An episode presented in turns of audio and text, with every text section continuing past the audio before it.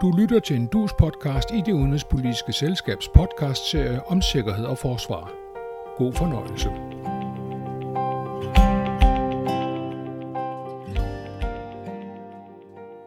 It's been an incredibly productive day here. But now I want to thank Secretary General Stoltenberg for leading a very successful NATO summit today. Præsident Biden kom, talte og overviste, måske. I hvert fald blev den amerikanske præsidents møder med G7-landene, med EU og med NATO erklæret for store succeser. Og helt det samme er der nok ikke nogen, der siger om Bidens møde med sin russiske modpart, præsident Vladimir Putin. Men måske var det alligevel begyndelsen til en dialog med Moskva, og det vil også være at tage med. Så hvor er vi efter Joe Bidens topmødemarathon, spørger vi i denne DUS podcast. Vores gæst er professor og dekan på Institut for Samfundsvidenskab på Københavns Universitet, Mikkel Vedby Rasmussen. Og med os er også vores faste podcaster, sikkerhedspolitisk journalist Tage Bagmand. Og jeg er som Charlotte Flint Petersen, direktør i det udenrigspolitiske selskab. Velkommen her ved mikrofonerne, og velkommen ud ved højtalerne. Mikkel, Biden kom for at vise, at USA er tilbage på den internationale scene, og for at vise en ny vilje til amerikansk lederskab i de vestlige orienterede lande. Lykkedes det? Ja, det gjorde det. Og det gjorde det sådan set i det øjeblik, Biden satte sig ind i flyet, øh, fordi han skulle bare bevise, at han ikke var Trump. Og det gjorde han unægteligt. Men er dagsordenen ikke stadigvæk af America First, bare på en ny måde? Men det vil jo altid være dagsordenen for amerikansk udenrigspolitik. Øh, det er jo kun små lande som Danmark, der ikke tør at sige Danmark first. Ikke? Hvis, man, hvis man er verdens førende magt, og det er USA jo stadigvæk, så handler det selvfølgelig primært om, hvad USA vil opnå. Men, men det, der vel er anderledes fra, fra den her præsidentsbesøg, end for det, vi, vi lærte at kende under Trump, det er vel, at Biden faktisk mener, at USA kun kan opnå det, som han gerne vil have, USA skal opnå, hvis de gør det sammen med deres allierede. Så hele den her, den her tur, Biden var på, den var jo øh, både som den var sammensat, altså han mødtes først med G7, som med NATO, øh, som med EU, og så til sidst med Putin, øh, men, men også med de dagsordner, han kom med. Han ville tale om en sammenhæng mellem øh, de allierede, han ville, han ville tale om sådan en genoplivning af institutionerne. Altså både, både indholdet og dem, han talte med, de skulle, de skulle understøtte en stor pointe, nemlig at USA's magt strømmer ud af dets alliancer. Og hverken Kina eller Rusland har alliancer, der kan matche dem. Men Tage fik europæerne så det, de håbede på fra den amerikanske regering?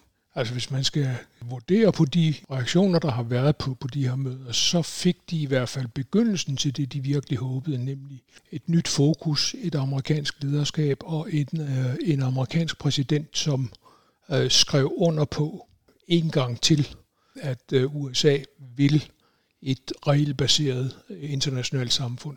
Jeg skrev under på en gang til, fordi i europæernes øjne håbede man, at Biden ville sætte en parentes om Trump-æraen, og måske var der nogen, der håbede, at den parentes ville række lidt tilbage til, til øh, Bush 2-æraen også, sådan at man hverken så et øh, USA, der tonsede sin vilje igennem og i givet fald gik alene, eller et øh, Trump-USA, der forsøgte at nedkæmpe øh, omverdenen en for en.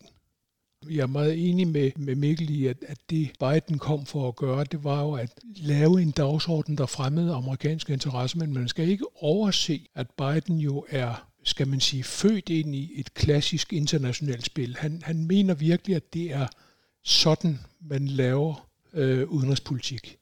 Øh, og han er helt overbevist om, at det er den rigtige måde at gøre det på. Han er jo ligesom født ind i alle de her institutioner, der blev opbygget efter 2. verdenskrig, øh, og har set, at det virker for USA. Øh, og europæerne var øh, svært godt tilfredse med at vide, at, at sådan en sidder nu i, i, i Washington, og, og at det bliver understøttet også af de folk, han omgiver sig med, en, en Anthony Blinken i Udenrigsministeriet for eksempel. Så jeg tror, jeg tror, at europæerne var svært godt tilfredse og de var meget tilfredse med, at han øh, tog videre til topmødet med Vladimir Putin. Men Mikkel, altså hvis vi nu starter ligesom topmøderne en for en, så, så kan man sige, G7-landene, der var jo det vigtige her jo også, at vi havde en Boris Johnson som hovedperson. Det vil sige hele det her Brexit-mareridt, som vi ligesom har været ude i. Der var også en, en, en var der ikke en håndsrækning til det også i, i, i relation til at binde skal man sige, alliancesystemet sammen? Nu vil Boris Johnson jo meget gerne være hovedpersoner i, i ting herunder, herunder topmøder. Jo, og det var vel sådan, britterne havde lagt det an, og i høj grad nogle britiske dagsordner. Altså det, der jo er lidt fascinerende ved britisk udenrigspolitik efter Brexit, er jo, at de faktisk prøver at, øh, at genopfinde en, en, en type udenrigspolitik, der er uafhængig af EU. Øhm, og, og de har jo så netop fokuseret på, på, øh, på verden uden for Europa, øh, både Asien, øh, og, og er i vidt omfang dem, der startede med hele den her snak om en alliance af demokratier, som Biden nu har, har samlet op. Øhm, og så fokuset på, øh, på den tredje verden, øh, og der bliver det her med, øh, med vacciner jo så en meget øh, oplagt ting at, at, at tage fat på. Øh, så jeg synes egentlig, at britterne spillede jo en utrolig traditionel britisk rolle øh, som brohovedet mellem, øh, mellem amerikanerne og europæerne. Øh, de havde Bidens besøg var også koreograferet på en måde, hvor, hvor altså han, han stopper i Storbritannien først, ikke? så de på den måde øh, kan få lov til at spille den rolle. Men nogle af alle problemerne, britterne har, bliver jo så også tydelige. Øhm, altså, problemet for britterne er jo, at Biden har været med i så lang tid, så han også har været med, dengang der blev lavet en, en Good Friday Agreement om, øhm, om, om Nordirland, og han sådan set er en lille smule irriteret, eller faktisk temmelig irriteret, øh, over at, at, at, at regeringen i London øh, måske bringer den en lille smule i fare. Så, øh, det var jo klassisk Boris Johnson i den stil, at, at alting stod på et bræt, og det gik sådan okay, øh, men at man den kunstneriske udførelse måske lod, øh, lod lidt tilbage at ønske. Ja, fordi det må have været svært for, for Biden at håndtere ligesom den der balancegang mellem alle de her aktører. Jo, men på, på den anden side, altså de der G7-møder er jo efterhånden bare sådan en lang foto op, fordi så meget af det, der de, de, de talte om i gamle dage, de bliver klaret på, på lavere ministerniveauer. Øh, og det vigtigste møde i det her måske var det møde, som, som udenrigsministerne fra G7-landene holdt for en, måneds tid siden, eller halvanden i London. Øhm, det her, det var jo i virkeligheden bare en, en lejlighed til, at de kunne mødes og øh, øh, tale sammen, og Macron kunne sige, at Biden var en flink fyr, og alle de der ting, der skulle til, øh, for at man ligesom var tilbage i den gode tone, og så kunne man tage til Bruxelles bagefter. Men for mig at se, var det, der virkelig skete på G7-mødet, øh, det, var, det var hele vaccinespørgsmålet. Øh, og vaccinerne er jo ikke kun vigtige, fordi vi alle sammen gerne vil ud på den anden side af corona. Jeg har kun fået mit første stik. Jeg glæder mig helt vildt til mit nummer to. Men der er jo masser af steder i verden, hvor man ikke er i nærheden af at få et stik. Og hvis man skal lave det, som Biden jo også taler om, som, som sundhedssikkerhed eller vaccinesikkerhed, så skal vi jo udbrede de her til resten af verden, inden vi ender med, at, øh, at den her epidemi, den, den muterer, og, og, øh, og vaccinerne ikke er så meget værd, som de har været. Så der er noget, noget sikkerhedspolitik af en helt anden slags i spil.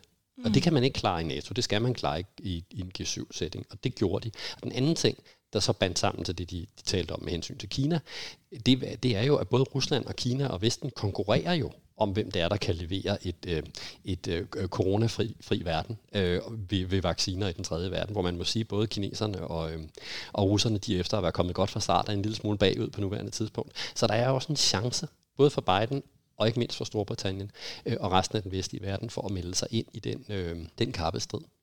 Så øh, fik øh, NATO en ny rolle på det her, altså på, nu går vi ligesom over til øh, NATO-topmødet, fordi vi skal jo nå omkring en del møder her øh, i den her maraton. Fik NATO en ny rolle på det her topmøde, som kom efter G7-mødet? Ja, ja, altså NATO, med Kina som en system? NATO fik formuleret nogle nye opgaver, men fik nok ikke en ny rolle, det kan jeg ikke se. Man skal huske på, at Biden er, er opdraget i, øh, i senatet og i senatet har man den trafik, at man altid kobler alting sammen, så man kan sagtens lave en, en lov om infrastruktur, men så skriver man ind, at øh, de penge, man har bevilget, de bliver ikke bevilget, medmindre man lukker øh, fangelejren i Guantanamo Bay for eksempel. Altså man, man kobler alting sammen hele tiden, og i virkeligheden, hvis man ser de her topmøder, vi taler om fire, jeg er sikker på, at britterne taler om fem, og synes, at der også har været et USA-britisk topmøde, der lavede et nyt atlantisk charter, hvis man ser på alt det samlet, så kan man godt se, at øh, Biden ligesom laver noget, der griber ind i hinanden, og hvor, hvor tingene skal forstærke hinanden med et fokus, tror jeg, hvis man graver helt dybt ned i det, og det fokus er Kina. Og derfor nåede man frem til i, øh, i NATO-sammenhæng for første gang at lave en, en mere substantiel formulering omkring Kina, som, som øh, ikke som en modstander, men som en udfordrer.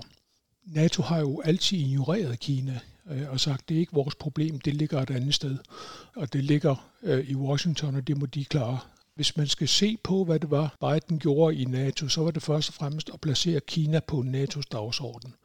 Så placerede han også, hvad man havde talt om et stykke tid i NATO-kredse, klimaet som en del af det, NATO skal øh, tage højde for.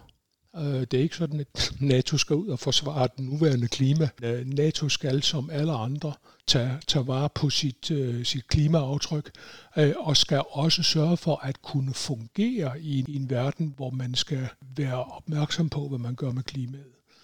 Og så satte han selvfølgelig igen turbo på, på cyber.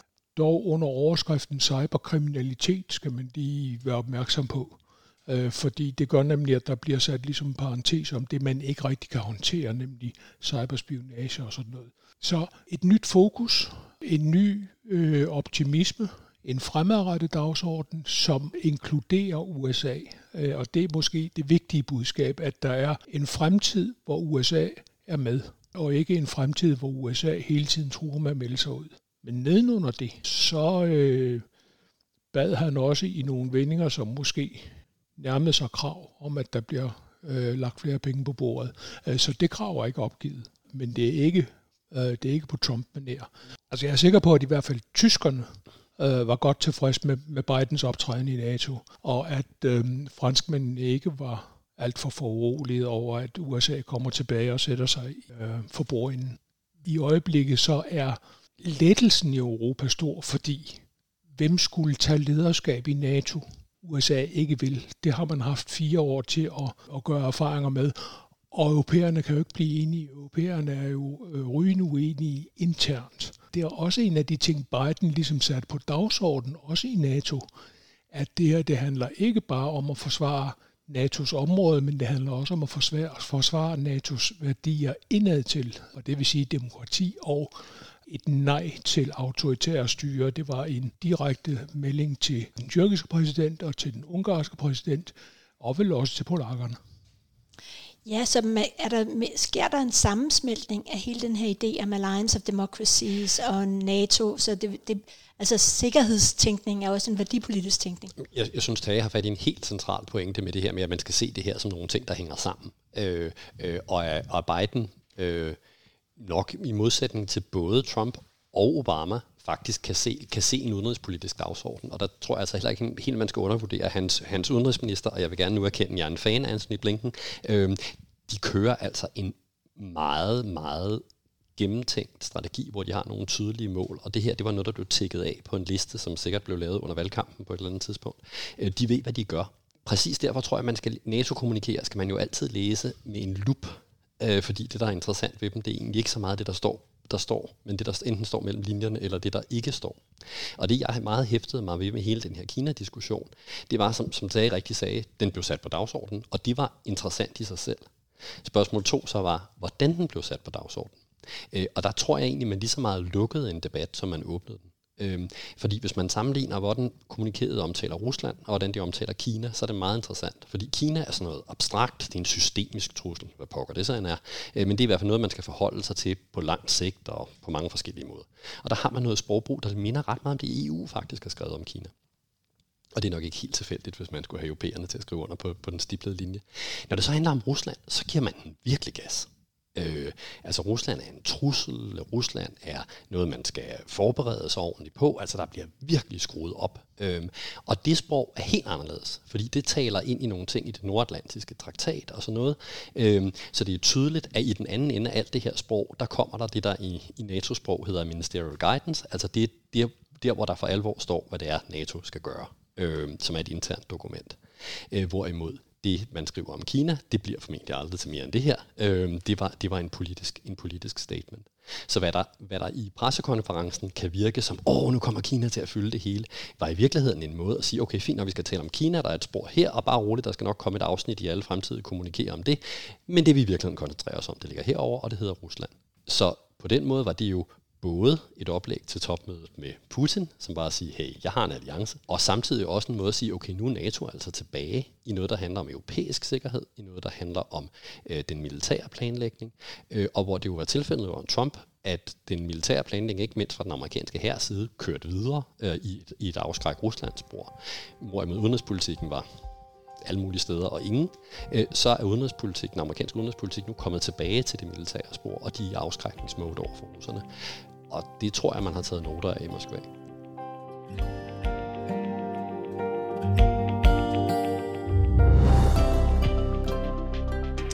I denne podcast i det udenrigspolitiske selskabsserie om sikkerhed og forsvar taler vi denne gang om, hvad der kom ud af den nye amerikanske præsidents topmøde marathon i Europa. Vi er professor dekan Mikkel Vedby Rasmussen, Københavns Universitet og vores faste sikkerhedspolitiske podcaster, journalist Tage Bagmand og selskabets direktør Charlotte Flint Petersen.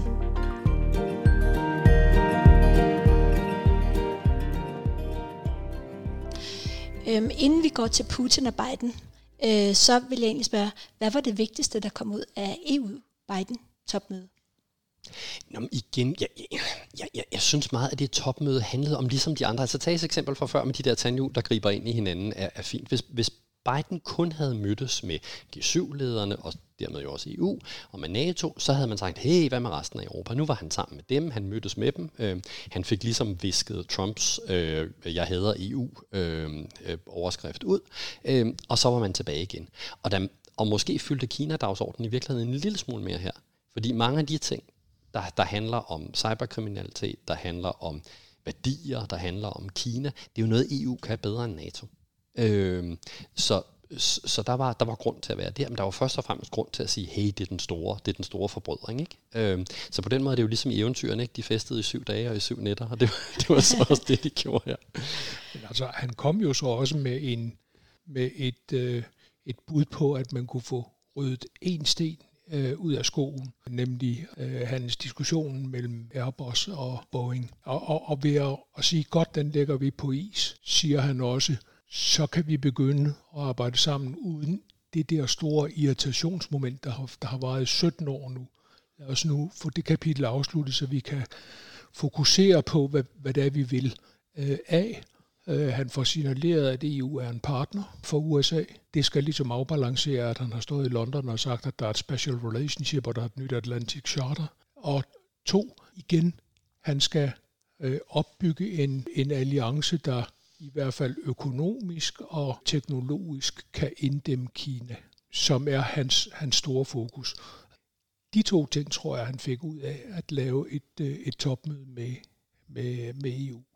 Så ved han også godt, at han jo har brug for EU i de to andre store øh, spørgsmål, nemlig klima og pandemier. Øh, noget af det, han selv siger, er det væsentligste resultat, eller et af de væsentlige resultater af hans, øh, af hans top, maraton, det er, at man er enige om at forsøge at få opbygget et beredskab, et alarmeringsberedskab, men også et reelt beredskab til at mestre den næste pandemi. Øhm, og der har han også brug for et, øh, et tillidsfuldt samarbejde med, med EU. We've agreed to work together so that the world is better prepared to detect and deal with future pandemics because there will be future pandemics. We are committed to follow on uh, to do some significant work, including how we're going to deal with putting together a mechanism to anticipate and deal with and be aware of the next, the next pandemic when it comes along. Vi skal også lige, hvis jeg må holde den her færdig, øh, alt det her peger jo frem imod, at han også har en dagsorden, der skal føres igennem i FN på et senere tidspunkt.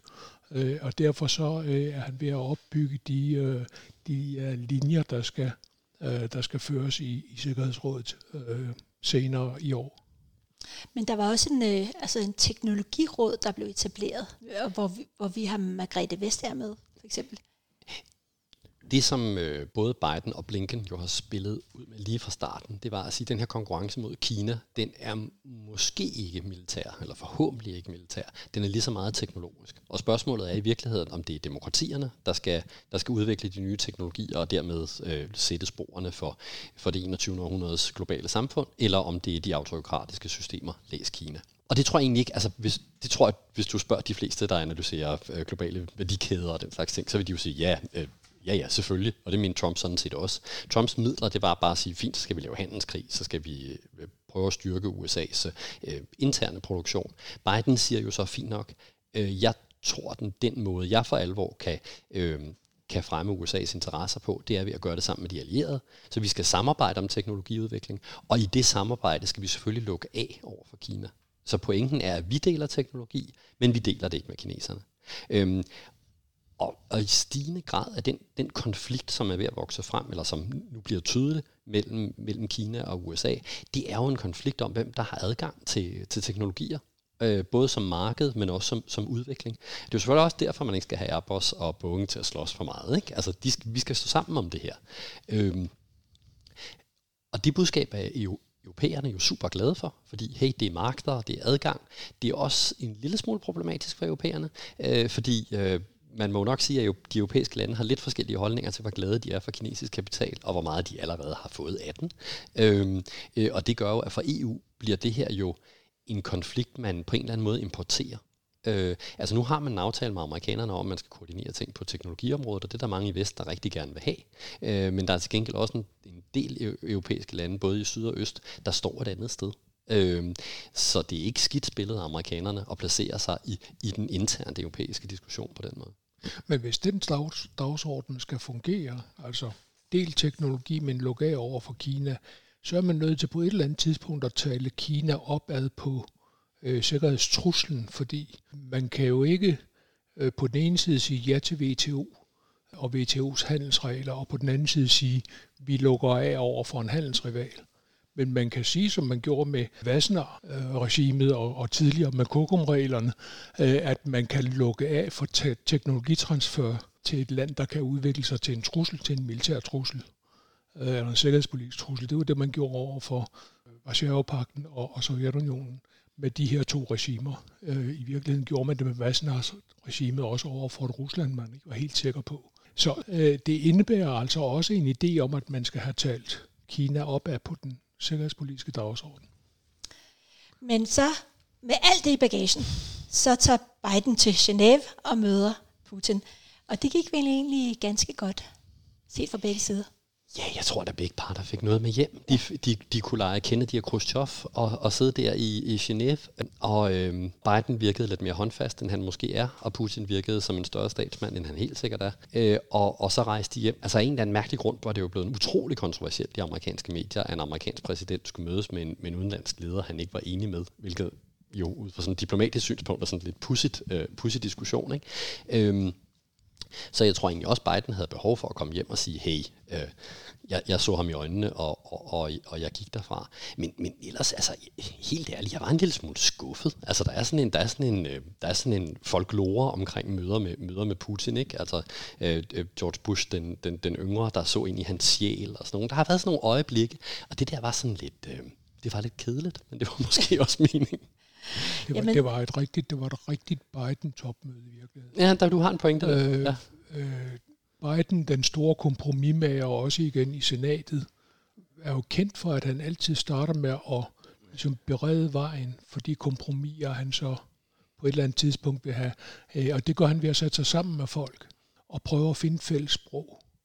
Øh, noget, den største, øh, eller den mest Øh, gennemgående reaktion fra tysk side, og tyskerne er altid seismografen, når det drejer sig om øh, Washington-Moskva-relationerne, øh, øh, det er, at øh, endelig er vi sluppet for den sprogløshed, der har hersket mellem øh, Washington og, og, og, og Moskva. Øh, og, og det hænger ikke på os øh, europæerne at prøve at trække øh, Putin ind i det internationale samarbejde. Nu gør USA også benarbejdet. Øh, prøven på det her, det, det, det kommer senere, men det sagde Biden jo også helt tydeligt øh, om en, en 5-6 måneder, når det her det skal øh, udmyndtes på en eller anden måde, øh, så vil vi se, øh, om, om det har virket. Øh, og der er øh, et af de pejlemærker, man, man leder efter, det er, om der kommer ny vitalitet i, øh, i øh, NATO-Rusland-rådet, øh, Øh, som har ligget stille i, i lange, lange tider. Æh, og og i, i hvert fald de europæiske NATO-medlemslande, de håber, at der bliver øh, sagt ja fra begge sider til et nyt møde i, i NATO-Rusland-rådet. Jo, der er vel også en nedrustningsdagsorden, man kan samle op, hvis man har lyst, ikke? Jo, jo, øh, men, men man kan jo ikke... Øh, Biden er godt klar over, at han kan ikke sådan øh, putte det ned i kasser og sige, nu sidder vi her og taler nedrustning, men glemmer, at der er noget, der hedder Ukraine, eller øh, nu sidder vi her og taler øh, øh, Arktis, men, men glemmer, at der er noget, der hedder øh, en udfordring i, i, i, i cyber, øh, på cyberområdet fra Rusland. Det sidste har han så prøvet at, at indkapsle vi at netop tale om cyberkriminalitet, fordi der kan man måske blive enige om, øh, i hvert fald principperne, om at man skal ikke have nogen kriminelle rendende, øh, som gør et eller andet ukontrolleret. Øh, I hvert fald kan han blive enig med Putin om, om, at der er ikke noget, der skal være ukontrolleret, kan man sige. Og, og Putin får dermed øh, århundrede chance for at sige, de der, dem kender jeg da ikke. Jeg har da aldrig hørt om de der folk ude fra St. Petersborg. De må da være nogle kriminelle, ikke? Altså, så, så, du, du har fuldstændig ret, det, det er jo bare så dejligt at se de voksne være tilbage, ikke? Fordi det, det, er, jo, det er jo sådan, man, man laver diplomati for pokker, ikke? Øhm, øh, og, og, øh, og derfor kan man jo ikke gøre andet end at glæde sig over, at, øh, at der er kommet nogen, der kan finde ud af, hvordan man gør det. Det virkede sådan set også fra min side som om, at øh, russerne kunne også godt lide det. Altså, ja. det var lidt trygt. Det var lidt trygt. Nu er vi tilbage i, i den, øh, altså, fordi sådan en som Lavrov, han er jo også en virkelig dygtig og gavet, altså udenrigsministeren, ja. øh, virkelig gavet diplomat, ikke? Så, så det, det er også tilbage på hans. Så alle var trygge og glade. Alle var trygge og glade, ja. Men, øh. ingen, men ingen af dem har opgivet sin dagsorden. Det skal man være helt spids på. Og det er de også begge to. De ved begge to, at de har ikke givet sig en tomme. Det er et spørgsmål, om de kan finde nogle steder, hvor, hvor deres interesser falder sammen, eller de kan få dem talt hen et sted, hvor deres interesser falder sammen. Men, men man skal ikke tro, at, øh, at det her øh, topmøde maraton, det har, det har flyttet positionerne i sig selv. Det har lagt grunden for, at man kan øh, arbejde sig frem imod noget. Men, men, men som du selv jo, jo meget rigtigt sagde, så var det vel på sin vis heller ikke meningen. Altså det her, det her var første runde, hvor, hvor ja. man ligesom skulle, skulle etablere, hvad man ja. ville, og, øh, og han skulle indkassere alle pointene for, altså Biden, for, for, for ikke at være Trump. Altså man kunne da godt undre ham den her tur, tænker jeg. Og nu er det, til, nu, nu er det nu, han skal til at, til at gøre tingene. Ikke? Øh. Jo, jo, og, i modsætning til, til Trump, så ville han jo se Putin i øjnene og sige, hvis jeg siger nej, så mener jeg nej. Mm. Øh, og så følger jeg der også op som et nej. Så derfor også de her mellemtoner, der kunne lyde som trusler, men, men øh, som i virkeligheden var en, en klargøring over for, over for Putin. Men kunne man ikke også sige, at øh, Putin har jo også et problem, fordi han har jo ikke et rigtigt alliancefællesskab med Kina. Øh, det vil sige, hvor er det, hvor er det egentlig hans, øh, skal man sige, hans fremtid ligger i forhold til økonomi og velstand og alt det her, som givetvis er en udfordring for, for dem lige nu. Nå, men, og det er vel det, amerikanerne går og drømmer om, ikke? at de kunne lave en, en omvendt Nixon øh, og hive, øh, hive øh, russerne væk fra, fra, fra kineserne. Men jeg ved ikke også, om det på en eller anden måde også er lidt en livsløgn i amerikansk diplomati, at de tror, at russernes objektive interesse i virkeligheden ligger hos, hos Vesten. Og, på, og hvis man sådan laver den geopolitiske sådan, uh, skak-ting, så ja, det, så giver det god mening. Men er der efterhånden nogen i Moskva, der synes det? Og er russerne efterhånden kommet så langt ned ad vejen med kineserne, så det brud, det bliver for stort. Eller, eller måske rettere sagt, at den pris, Vesten skulle betale for det, ville være så stort, at vi ikke havde lyst til at betale den. Altså, hvad, hvad, skulle, hvad skulle Putin have, eller Putins efterfølger for den til skyld, have for at gøre det? Det tænker jeg ikke vil være små ting. Øhm, og vil vi være parat til at give det?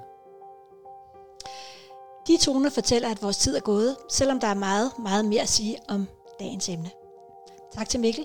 Tak, og tak til Tage. Og tak til jer lytter, fordi I lyttede med.